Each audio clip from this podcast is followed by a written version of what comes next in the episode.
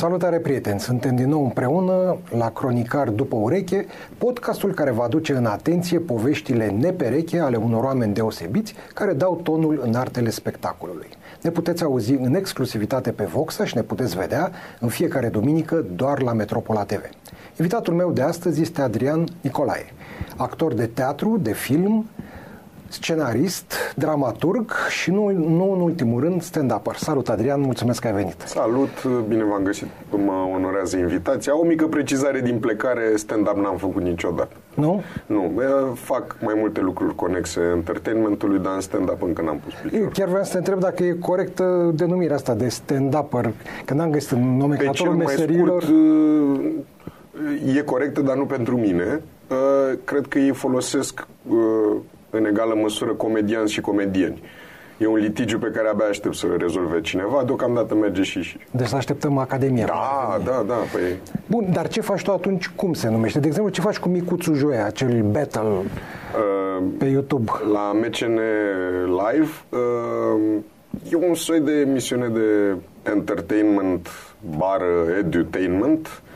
E un concept uh, pe care noi l-am gândit împreună și care își propune uh, în primul rând să arate oamenilor că lucrurile nu sunt doar albe sau negre. Și uh, el a avut o idee foarte bună și a spus hai să pornim de la ideea de dezbatere. Să punem niște teme în dezbatere, să avem o, un concept pe care trebuie să-l apărăm sau atacăm și să dăm putere oamenilor să aleagă cine îl apără și cine îl uh, atacă. Astfel încât să nu fim uh, pregătiți, chitiți, a, eu am asta. Să, să arătăm că orice idee, orice concept poate fi întors pe mai multe părți. De și fapt... oamenii aleg cine a câștigat Sanchi acea dezbatere, iar cel care pierde cele trei dezbatere ale primește o poruncă. zilei primește o poruncă. Da. Da, într-un fel se mulează pe ce se întâmplă în societate în general, că orice subiect cât de cât cu vizibilitate polarizează. Da, și avem... nu se trag oamenii. Da. Uh, atunci hai să revenim la teatru, care am văzut uh, într-un interviu mai vechi uh, de-al tău, spune că fără teatru, că te-ai uscat dacă n-ai face teatru. Da. Poți să dezvolți un pic ideea asta? Că... Uh, interviu cred că e de acum vreo 10 ani. Da. Și... Uh, Bănuiesc că nu ți-ai schimbat... Uh... Nu mi-am schimbat uh, capital uh, tipul ăsta de atitudine față de teatru și cred că ce încercam să exprim pe vremea aia uh, este că aș fi făcut teatru în orice condiții. Era o poftă foarte mare de a face teatru, care s-a păstrat, dar nu în orice condiții. Da, cum Acum... ți-a venit ideea asta? Că, în general, fiecare are cât un declic. A văzut ceva, a trăit ceva, a simțit ceva, poate în familie, nu știu. Cred că la mine fascinația față de teatru a plecat. Eu am început să văd teatru de adulți foarte târziu, undeva pe la, nu știu, 13 ani și sigur că ceea ce m-a captivat la teatru a fost ceea ce captivează pe oricine. Faptul că stai în fața unei cortine închise un timp, alături de oameni, deci e o experiență comunitară, și în spatele acelei cârpe banale ar putea să fie orice. Uh, tipul ăsta de așteptare de o să se tragă cârpele alea, sigur, ce am văzut eu la 12 ani era un teatru mai vechi, acum au mai dispărut din cârpe. Da, da, se preferă se... tot felul de alte cortine, dar uh, acest moment în care se stingea lumina în sală, se făcea brusc liniște, toată atenția se concentra pe o cârpă care se dădea la o parte și începea o lume. Tipul ăsta de experiență așa de om care merge pe stradă și apoi uh, deschide o ușă într-un perete și acolo e canalist în țara minunilor o lume întreagă. Cred că tipul ăsta de, de, de a trăi viața altora uh, într-o capsulă de timp, asta m-a fascinat la teatru. Despre rolul meu în teatru, Stai că n-am ajuns Drumul a fost mai sinuos. Nu, cum da, am da, ajuns da. să mă văd pe mine în teatru. Cred că tocmai am făcut exact ceea ce orice om avertiza vreodată, nu da cu mâna la valier. Așa. Um, în clasa a noua, i-am făcut uh, Colegiul Național Gheorghe Șinca și în clasa a noua am avut uh, media scăzută la purtare în urma unui incident uh, care presupune alcool. Și mi s-a pus în vedere, fiind un colegiu cu oarecare prestigiu, mi s-a pus în vedere că pentru a-mi spăla imaginea în ochii profesorilor, colegilor și lumii, trebuie să mă implic în uh, activități extracurriculare. Și din ce activități aveai pe acolo, am zis, hm, teatru. Asta sună ca ceva din care pot scăpa ușor. E, ai, ai, da, prins, n-am, n-am scăpat. ai prins niște vremuri bune. Eu, de exemplu, când m-a prins directorul liceului fumând în closet, pedeapsa a fost că a trebuit să zugrăvesc closetul. N-am avut alternativa asta cu teatru, deși liceul avea uh, trupă de teatru. Îți amintești care a fost prima piesă pe care ai văzut-o sau, altfel spus, care e prima piesă pe care ți-o amintești din postura de spectator? Deci primul spectacol de oameni mari a fost uh, Tată, sărmane, tată, mama te-a spânzurat în dulap, eu sunt foarte trist. Cred că la teatru de comedie era. Cu Tudor Chirilă, rol principal, Dorina Chiriac și cam atât țin minte din ce am văzut. Și- Cred, că e, cred că e primul spectacol de oameni mari pe care l-am văzut. Și ți-a plăcut? Uh, Adică m-a fascinația intrigat. aia... M-a intrigat foarte mult. Aha. Uh, pentru că era, e, sigur că beneficia și de o, o distribuție uh, bună. Erau oameni, se vedea că sunt oameni foarte uh, în vârful uh, evoluțiilor artistice și aveau un chef, aveau o poftă foarte mare de a juca. Asta se transmite chiar și pentru un om care era ciubotă ca mine și nu văzuse altceva. Da, să știți că spectatorii imediat simt Da, când da. actorii joacă cu poftă. Indiferent, nu Faptul contează că nu bine și pot sau rău. explica Da. ce se întâmplă nu înseamnă că nu uh, intuiesc că, că se întâmplă ceva bun, ceva valoros acolo. Da, și asta m-a... Wow, deci oamenii ăștia nu vorbesc cu vorbele lor, vorbesc cu vorbele altora, nu? Și atunci cum pot fi atât de vii și de credibili? Pe bun, și până la urmă, drumul tău către teatru, de fapt, a fost ghidat de acea întâmplare care te-a pus în postura de a te implica sau și de piesele pe care le vizionai, relația ta cu teatru ca spectator? Păi odată intrat în această trupă de teatru și uh, A început să-ți placă. Da, am început să lucrăm, uh, am început să dobândesc uh, noțiuni la care nu- nici cu gândul nu mă gândeam. Uh, Tot felul de trucuri, truculețe sau tot felul de condiții pe care trebuie să le îndeplinești ca să semene măcar în parte cu ce vedeam noi pe la teatre. Deși nu pare totuși asta e o meserie care se învață, adică Da, da. nu e adică- suficient doar talentul respectivului. componenta asta de, ca în orice meserie care are legătură cu arta, componenta de ascunsă de meșteșug e decisivă. În prim, ca să pot fi, uh, ca, ca lumea să poată vedea că eu sunt talentat, trebuie să fiu uh, inteligibil, în primul rând.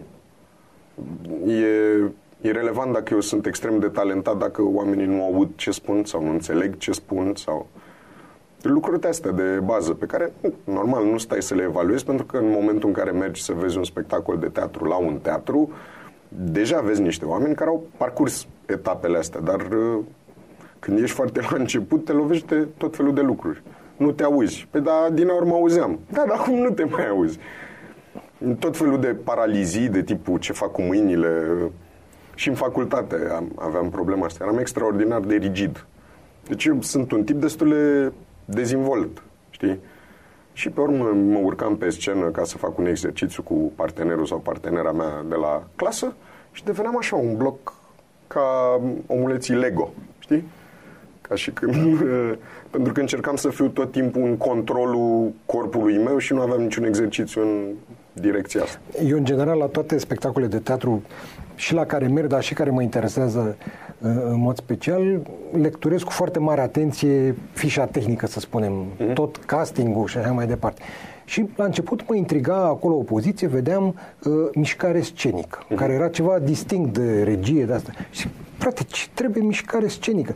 E, și până am văzut, de exemplu, părinți și copii care e la Național acum și spune, frate, este tita mai scena aia din sala mare, de nu aleargă oamenii ăia și zic, în mod clar trebuie să fie cineva care să învețe, adică cum înveți replicile, trebuie să înveți și cum te miști pe acolo, că nu poți. Sau în orice caz să, să coordoneze o, o formă de geometrie în mișcare, acolo la spectacolul cu pricina, care să consune cu viziunea regizorală.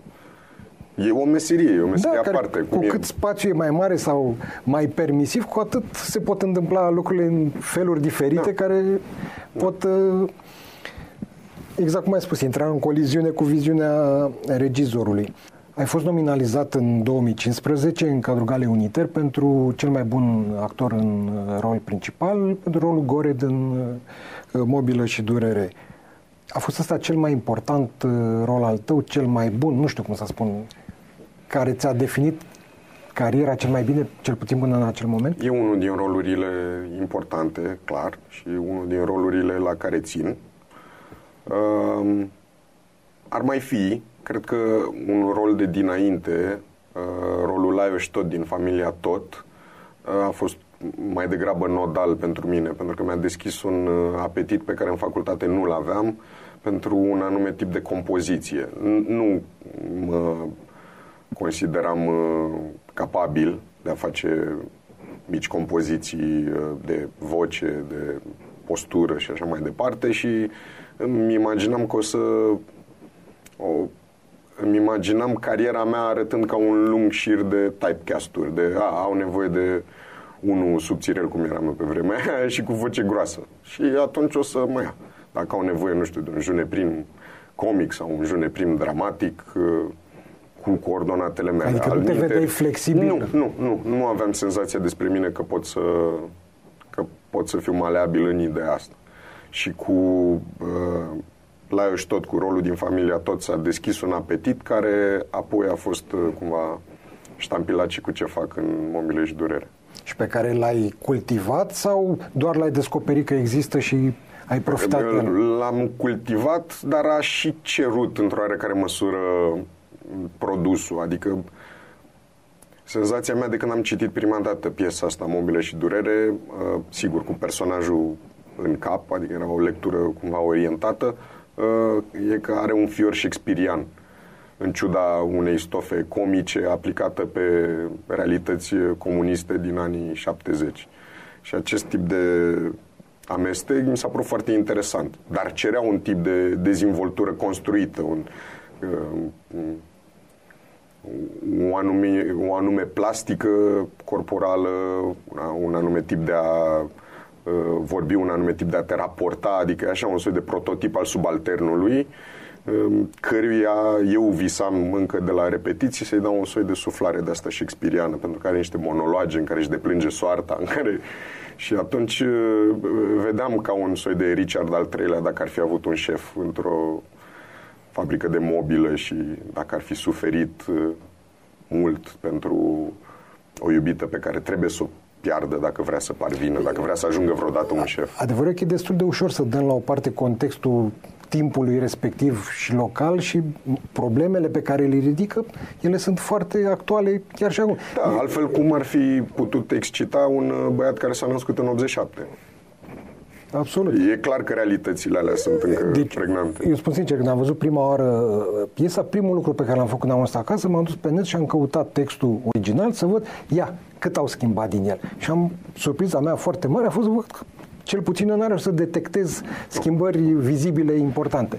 Și zic, ce înseamnă un text cu adevărat valoros și pus, e adevărat, în scenă într-un mod care să-l, să-l potențeze. Da. Și de atunci, de la, de la Gore, ce alt rol nu, nu neapărat că ți-a plăcut, că asta, eu nu știu, un actor are voie să aibă preferința să spună îmi place sau nu. Dar care crezi că te-a solicitat foarte, care a scos din tine ce mai bun? Păi cred că cel mai uh, unul dintre cele mai recente roluri, uh, Arnolf în școala nevestelor. Pentru că uh, e un spectacol foarte octanic. Nu, nu, nu ai timp să te decuplezi, n-ai timp să te odihnești. E, Ești în priză directă da, tot e, timpul. E genul de manifestare în care înhați atenția spectatorului uh, fără prea multe fasoane și îi dai drumul după două ore.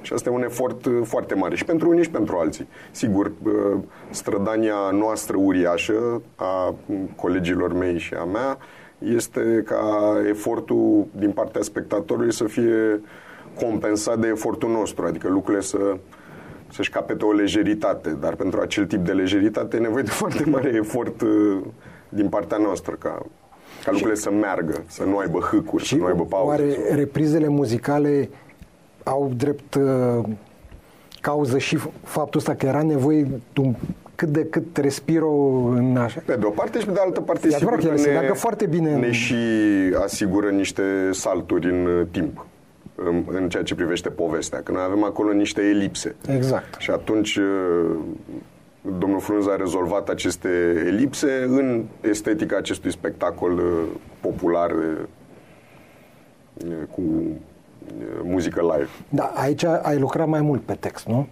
Aici am uh, rescris textul, deci e probabil din toată colaborarea uh, mea cu domnul Frunză în calitate de dramaturg, în calitate de preparator de texte, cred că e uh, Cea mai proiectul complex. la care uh, am avut mm, sarcina cea mai mare și și posibilitatea de a fi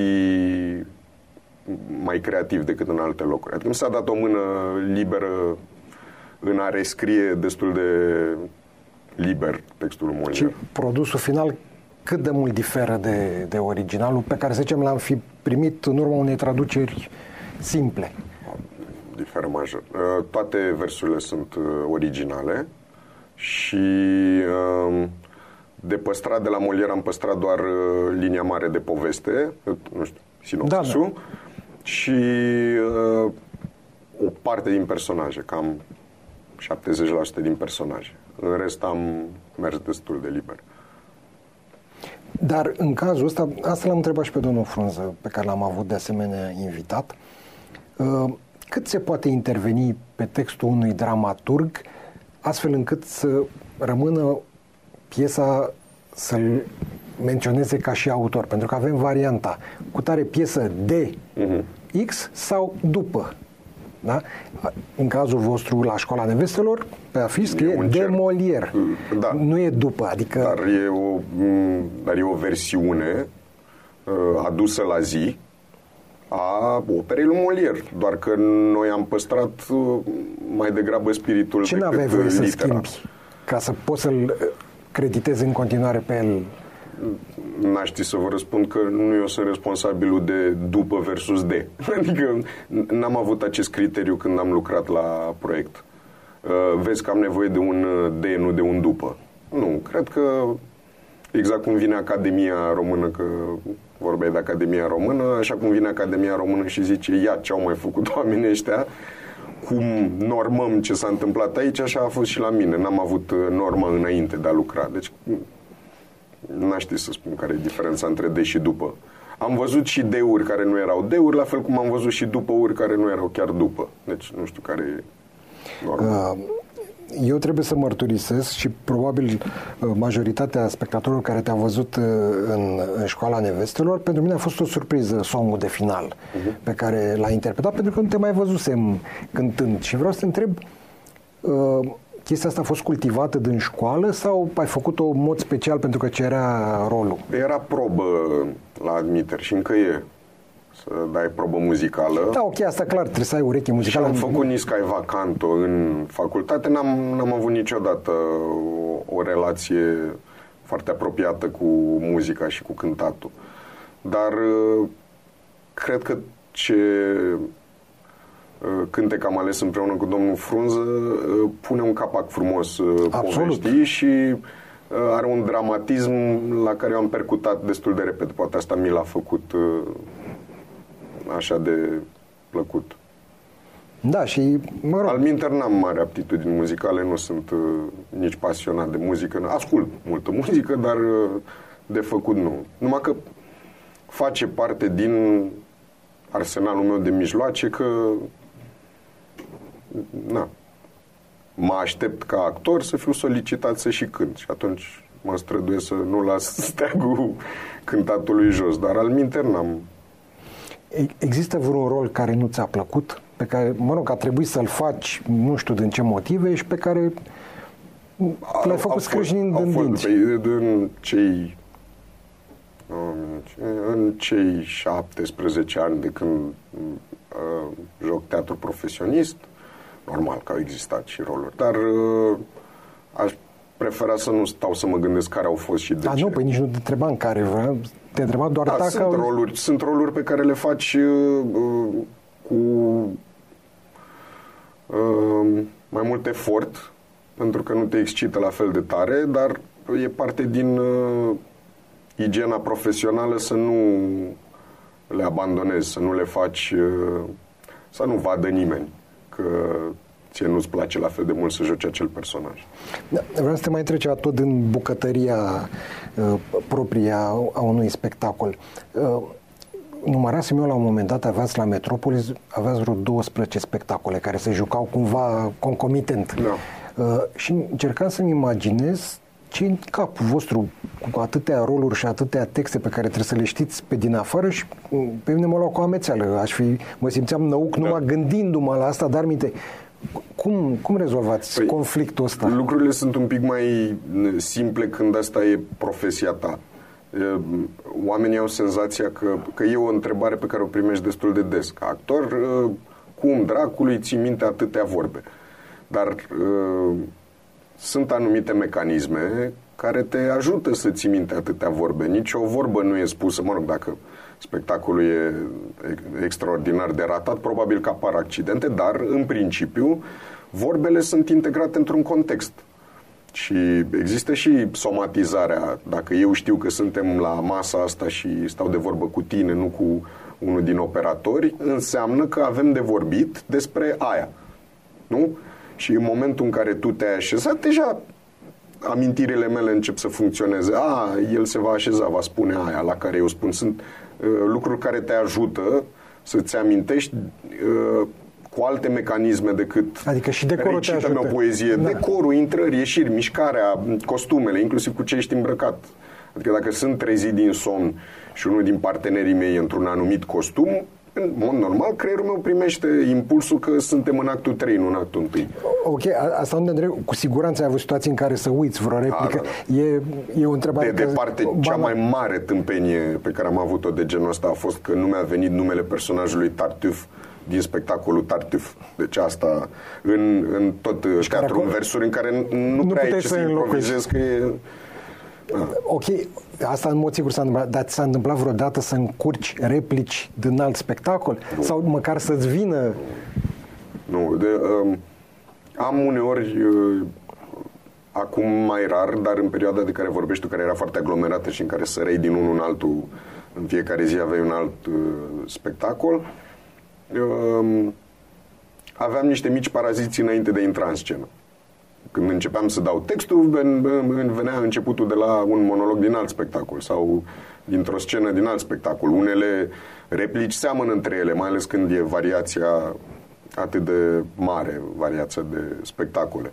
Dar niciodată în scenă să vină să-i spun... Mai există instituția suflărului? Există, dar eu n-am, eu n-am, văzut. Eu n-am recurs niciodată la ea. Nu, dar n-am văzut, cel puțin în ultimii ani. s-a ascuns? Da, pe să zic, unde l-au pus, frate? Că trebuie să fie într-un loc de unde actorii să-l vadă. De obicei, din câte știu, la teatre stă pitit așa într-una din culise. Nu mai are cușca aia în mijlocul scenei, cum nu era... Nu, are. nu, dar e într-una din culise și actorii mai uh, slab ca memorie sau mai bătrân sau așa, dacă li s-a rupt filmul, se apropie de culisa aia și primesc informația solicitată.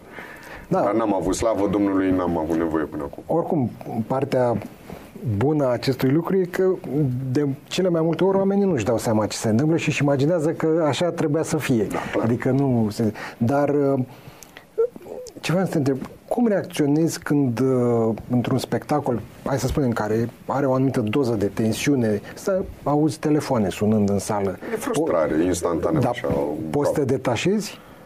Păi nu poți să te detașezi. Un, un prieten uh, uh, comediant sau comedian sau stand-upper avea un număr despre asta. Despre de ce se plâng atât de mult actorii că îi deranjează telefoanele mobile.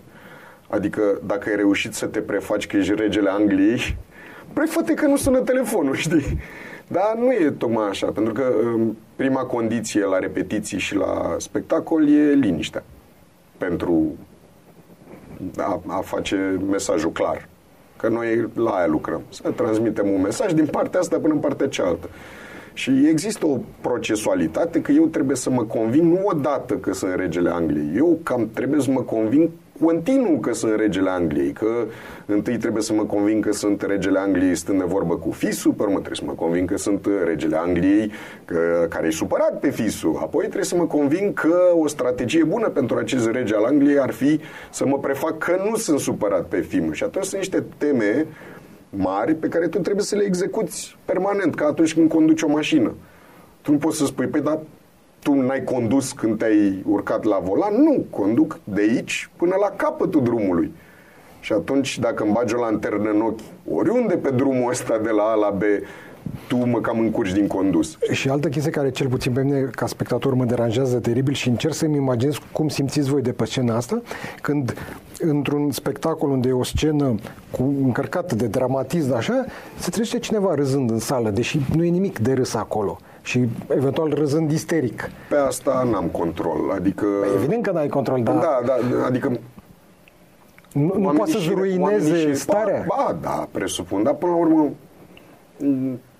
ești acolo să duci povestea până la capăt pentru toată lumea, că de asta eu și ignor povestea cu telefoanele.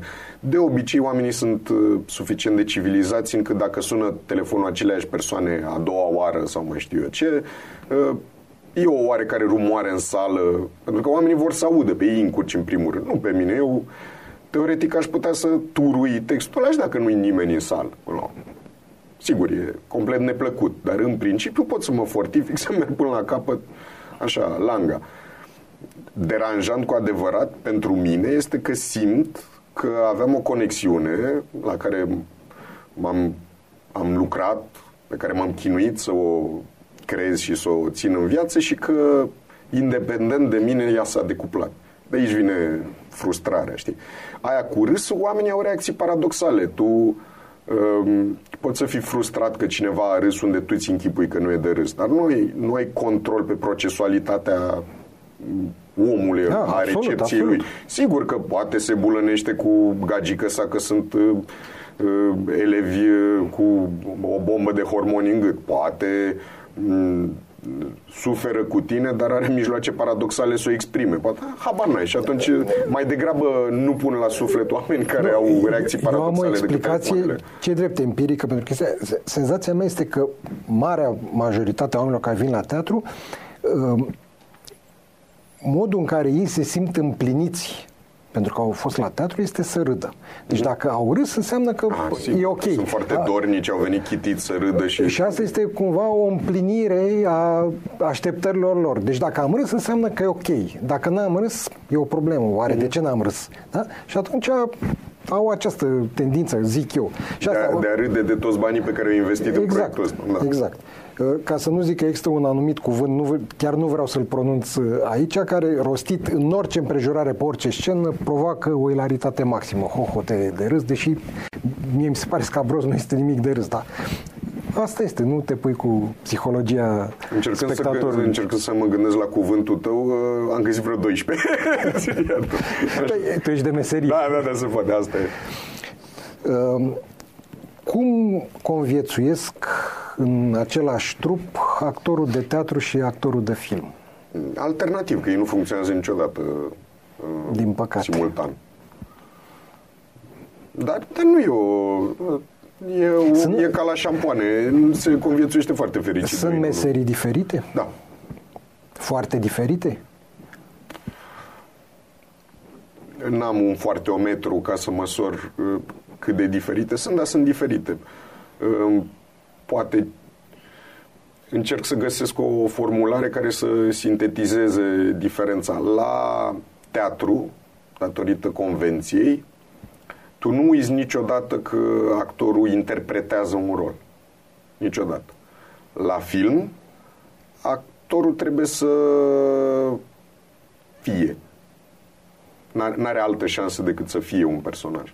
Adică îl identifici cu personajul. Da, da, da, pentru că ești, ai, ai, atât, ai atât de multă apropiere și ai un tip de percepție a imaginilor în mișcare în care ești mult mai în intimitatea lui decât în acea convenție în care ai oarecare distanță permanentă față de personaj. Ai um, toată arhitectura uh, îți susține că e o convenție. Că noi aici ne facem că, trebuie să punem mult de la noi ca să fie. Dar la, la film intri foarte și foarte aproape de omul ăla și uh, apropierea asta cere un alt arsenal de mijloace. Ca pentru teatru să fii uh, spectaculos, impetuos. uh, Da, plus că la film există duble, da? Deci... Da, da, asta uh, eram deocamdată doar la Da, cum da, da. faci, știi? Pe urmă, sigur că la teatru trebuie la ora 7, tu știi, eu știu de acum că pe 4 februarie, la ora 7, încep școala nevestelor și trebuie să fiu brici două ore. De la 7 la 9 trebuie să fiu brici, asta știu. La film, nu știu care e dubla Câștigătoare. câștigătoare, dar știu că orice aș încerca acolo trebuie să fie viu. Nimic nu e mai neplăcut decât uh, uh, stridența falsului pe ecranul de cinema. Eu stăteam și mă întrebam în sinea mea de ce nu mai apar monștri sacri ai scenei? Păi, marii noștri actori pe care știm cu toți că uh, mulți dintre ei s-au dus, unii au vârste destul de înaintate, da? Dăm un exemplu, Victor Benciuc, da? Da. E, Victor Benciuc era un monstru sacru al scenei și acum 30 de ani. Dar eu mă gândeam acum că noi nu avem o generație, așa nu știu, de peste 40-50 de ani care să măcar să te gândești că ei sunt următorii monștri sacri și încercam să-mi explic de ce. Și pe urmă mi-am dat seama că toți acești monștri sacri de, despre care vorbim noi acum, ei s-au format într-o perioadă în care rolul covârșitor l-a avut filmul și televiziunea. Eu nu cred că Victor Benciuc a devenit monstru sacru din urma pieselor în care l-a văzut publicul. Nu. El l-a văzut lumea la televizor, care pe, vremea, pe vremuri era unul singur și se uita toată lumea, în filme care, la care iarăși se uita toată lumea. Din lipsă de alternativă. Acum chestia asta cu actorul de film sau de televiziune care potențează actorul de teatru, teoretic funcționează și în ziua de azi. Numai Sigur. că este mult mai împrăștiat uh, Pentru că sunt mai mulți, pentru că diversitatea e mai mare, slavă Domnului că diversitatea e mai mare, pentru că uh, atunci când oamenii spun de ce nu mai avem monștri sacri, oamenii cred că fac eroarea de a crede că noi am avut întotdeauna o piscină de monștri sacri și pe măsură ce unii dintre monștri expirau, Veneau intrau alții și se făceau și ea monștri sacri în piscina noastră națională de monștri sacri. Ori acest concept de monștri sacri funcționează în momentul în care ai puțini și niciun fel de diversitate. Ai o piscină mică, iar acolo noi îi numim monștri sacri pentru că sunt ai noștri și pentru că sunt valoroși. După gustul meu, mă- există o, o valoare constantă. Există în, în egală măsură și acum și atunci actori buni, actori foarte buni. Absolut. Pentru că Există, asta nu s-a schimbat. Acum sunt mai mulți, produsele sunt mai multe. Um, ai uh, șansa să vezi un actor pe care odinioară l-ai fi văzut doar în niște produse pe care le numim acum de înaltă ținută, niște produse premium, să spunem. Uh, Acel actor nu joacă decât în filme de artă, el nu joacă decât în spectacole de teatru și așa mai departe, pentru că nu exista altceva în primul rând și în al doilea rând puteai subzista din asta. Acum avem o ocazie pe care n-am fi avut-o odinioară de a vedea actori foarte talentați în produse diverse. Și asta ne încurcă pentru că în capul nostru un monstru sacru uh, nu merge cu tramvaiul, nu merge la toaletă, el nu bea apă, trăiește doar din arta pe care o exhibă așa Nu, de, perpetu. de fapt, monstru sacru ce este un actor foarte talentat cu o foarte mare notorietate. Sunt Da. cele două condiții obligatorii. Actori foarte talentați avem în continuare în absolut toate generațiile, Asta spun și eu. indubitabil. Da.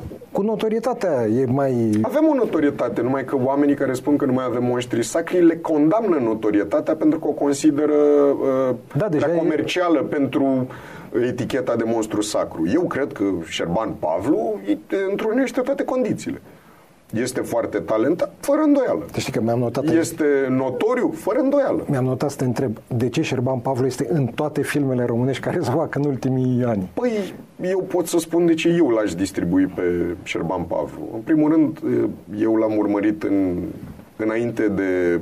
A avut un... uh, Un boost. Da, a avut un boost la un moment dat uh, cu prilejul umbre, dar în, și înainte el era un actor care jucase niște filme foarte bine, spun doar de la jude, că el a avut o lansare pre-umbre de genul ăsta. Eu l-aș distribui pe Șerban Pavlu în orice fac și uh, unde am ceva potrivit pentru stilul lui, pentru fața lui, pentru vârsta lui și așa mai departe, pentru că știu că el e bun. Livrează. Și serios. Sunt cele două mari coordonate pe care trebuie să le îndeplinești ca actor, ca să fii dezirabil. Să fii capabil și să mă pot baza pe tine, să nu mă trezesc că nu apare sau că ai niște uh, probleme acolo la cadru sau mai știu eu ce. La teatru probabil nu, dar la film nu mai există și o a treia condiție să atragi public? Noi, noi nu avem... Uh, vorbe, vorbim acum de actorii profesioniști. Da. da? Noi nu avem ceea ce unii oameni încearcă să uh, propage acum, că am avea uh, vedete uh, neprofesioniste care uh, atrag publicul în cinema extraordinar. Nu avem asta. Avem niște excepții. Nu avem încă o masă pe care să o putem judeca. A, dacă îl iau pe ăla și îl pun în orice film, uh, va atrage public. Nu, avem chiar exemple contrare. O, da, da. Cu vedete cu foarte mare notorietate și foarte buni pe ce fac ei, Exact, aduși care la n-au- film, n-au, n-au rupt... Da, uh, pentru că fiecare are un mediu al lui. Sunt vedete de televiziune, de exemplu, sunt uh, uh, oameni pe care toată lumea îi iubește, pe care un segment destul de larg ca vârstă uh, îi iubește și dacă îi muți din acel segment, unde toată lumea îi adoră, televiziunea, și îi pui la film, oamenii ăia nu-i vor uh, urma. Nu, nu, nu. Noi vrem să-l vedem acolo, unde suntem obișnuiți cu el. E foarte în regulă. De altfel, în toate discuțiile noi despre cinemaul popular, am putea să-i spunem comercial, dar prefer popular, pentru că mi se pare că în momentul în care spui comercial, emiți deja o judecată de valoare. Să-i zicem popular așa de dragul discuției. Toate discuțiile astea noi despre cinemaul popular au la bază 3 sau 4 filme recente. A, categoric. Până atunci se discuta atât de lejer, se închidea discuția cu noi nu avem cinema, așa cum nu mai avem nici monstri sacri, știi? Pentru că dacă eu nu merg la cinema, înseamnă că nu există. Pentru că dacă eu nu văd actori uh, valoroși, mi-e foarte ușor să spun că nu mai există monștri sacri. Știu, dar dacă într-adevăr, cel puțin încă nu-i dovedit uh, și de fapte că vedete din afara cinematografiei pot produce mari succese în cinematografie, uh, reversul este oarecum valabil, adică actori consacrați trec prin televiziune pentru a-și da un boost de notorietate care să-i ajute mai departe, e al minter având baza Da, să zicem. Da, e... Sunt și multe tonuri de gri în pasajul ăsta prin televiziune. Da, foarte multe. Așa, de asta e, e complicat să, să tragi o dungă clară. Pe de altă parte, nu știu cum să spun, n-am nicio problemă cu chestia asta. Orice tip de diversitate e bun. Păi nu, n-a spus nimeni că ar fi o problemă, dar Știu, dar e, e, vorbim în niște timpuri în care, cum povesteam, țara e foarte polarizată. Pe diferite teme, culmea. Pentru că e foarte interesant cu ăsta, cu team building care a rupt netul în două. Da? Deci filmul e pe ecrane de când? Din septembrie, da? A avut record de încasări, deci a mers lumea ca la niciun alt film. Și da, discuțiile erau într-o marjă normală. E, după ce a apărut pe streaming, a, a nebunit lumea. Deci nu vezi Deci- nicio legătură? Ba da, păi, deci E- consumatorii de televiziune atunci au intrat Aia în... e. Aia e. Și de altfel, oamenii care merg la cinema, oamenii care sunt, care au un tip de existență mai dinamică, știi, care sunt mai conectați, care uh, atunci când uh, își petrec timpul liber preferă să o facă în tipul ăsta de activitate comunitară, da? Sunt mai relaxați. Da, Și mai, mai puțin, uh, cum le zice, uh, mai puțin virulenți. În momentul în care a, a ajuns pe uh, net, am intrat în teritoriul oamenilor care au multe de spus și, și canale nu, puține de auzit. Dar dincolo de asta, omul care intră într-o sală de spectacol, fie că e de cinema sau de teatru, este un om care face un demers, da? Deși a propus, mă duc să văd un film, da. să văd o piesă de teatru. Cine stă cu telecomanda în mână acasă, se poate spune și că își umple timpul, că n-are da. altceva mai da, bun de da, făcut da. și dă drumul. Adică nu are aceeași deschidere către ce urmează să se întâmple. Sigur, pe El de o parte, exact. pe de o parte asta afectează experiența și mai e un lucru care se pare că e destul de ignorat în în mai multe puncte, nu numai în discuția asta despre team building, când faci un film pentru cinema, tu îl faci pentru cinema. Felul în care uh, alcătuiești toată experiența pe care o presupune un film, imagine, sunet, poveste, timpi, uh, accente în poveste, tu o faci având în cap un public de cinema.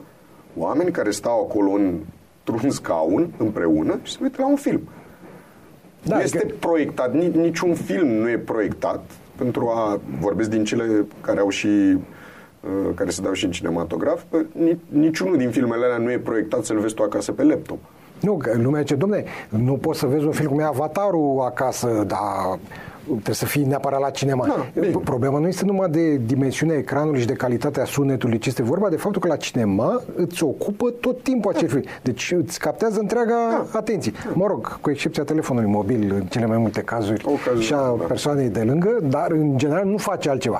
Când acasă, când stai la televizor, să mai iertă oh, oh, The sky da. is the limit. Și atunci, evident că este altă, altă experiență. Pe de altă parte, în sala de cinema depinzi și de reacțiile celor alături de care vezi filmul și care da. nu de puține ori poate să-ți ruineze întreaga experiență. Asta e adevărat, da.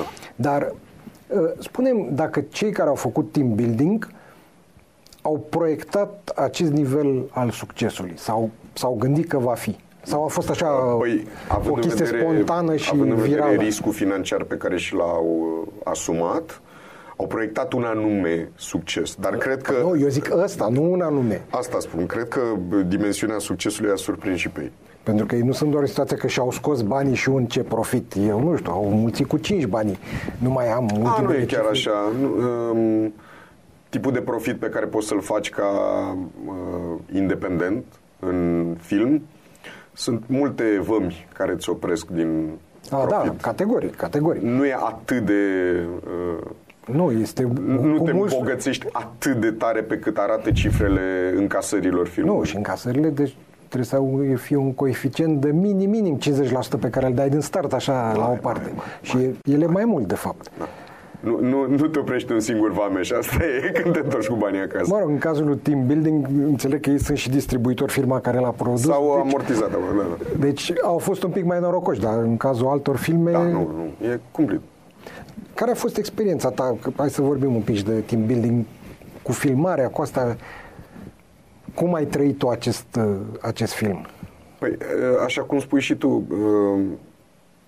nimeni nu se aștepta ca lucrurile să aibă impactul pe care l-au avut și atunci la orice film de genul ăsta care e un soi de hey rup uh, uh, comic primul pas e să încerci să te ajustezi la ce se vrea, la ce tip de comic se vrea, la ce tip de produs e, cât de uh, mari sunt așteptările sau cât de lejer e mediul care se coace acolo. Întotdeauna la orice filmare primii pași sunt de uh, acordare. Hai să vedem. Și odată ce am înțeles că e un anume tip de produs, un anume tip de umor și un anume tip de... Da, apoi am zbârnit. Mi-e place foarte mult să improvizez și dacă sunt lăsat și ați avut mână liberă, adică... Am avut o mână suficient de liberă, da. De altfel, oricum, rolul pe care l-ai făcut, nici nu imaginez cum ar fi putut un scenarist să descrie Eu, în amănunt... Mie mi s-a explicat, ești dat cap-coadă și atunci problemele mele au fost mai degrabă din registru aici sunt mai beat decât eram la ce am tras ieri ca să știu dacă... Da, și când primeam indicația de tipul a, nu, nu, nu, aici ești beat și ai luat și cocaină. Atunci am înțeles cam care e. A fost un moment foarte drăguț că am fost la Craiova cu caravana Și, na, eu jucând un oltean acolo, m-am străduit pe cât posibil să nu fac nu mă fac de râs și să Dar nu tu fac ești nicio oltean tenie. nativ? Nu, nu, nu. Mama e din Telorman. Deci Vecin. ceva, ceva, da, da, acolo, voazon de, da. Problema e că se pare că am greșit o, un acordaj al timpurilor și se pare că am folosit uh, perfectul simplu într-o frază mai ori ori un coleg, nu mi-e foarte clar. Și când am ajuns la Craiova, după proiecție, am rămas împreună cu echipa la întrebări și Q&A, răspunsuri, da. Da. Și era un domn acolo care stătea așa tolănit de parcă era împăratul Olteniei așa, și a spus tu ăla și a arătat spre mine Vezi că ai greșit acolo cu perfectul simplu. Nu e chiar, omul vorbea, sigur, numele comunității pe care o reprezentam. Și eu, na, mi-am cerut scuze, am explicat că nu sunt chiar oltean, și, dar că sunt aproape oltean și că data viitoare să mă străduiesc mai mult.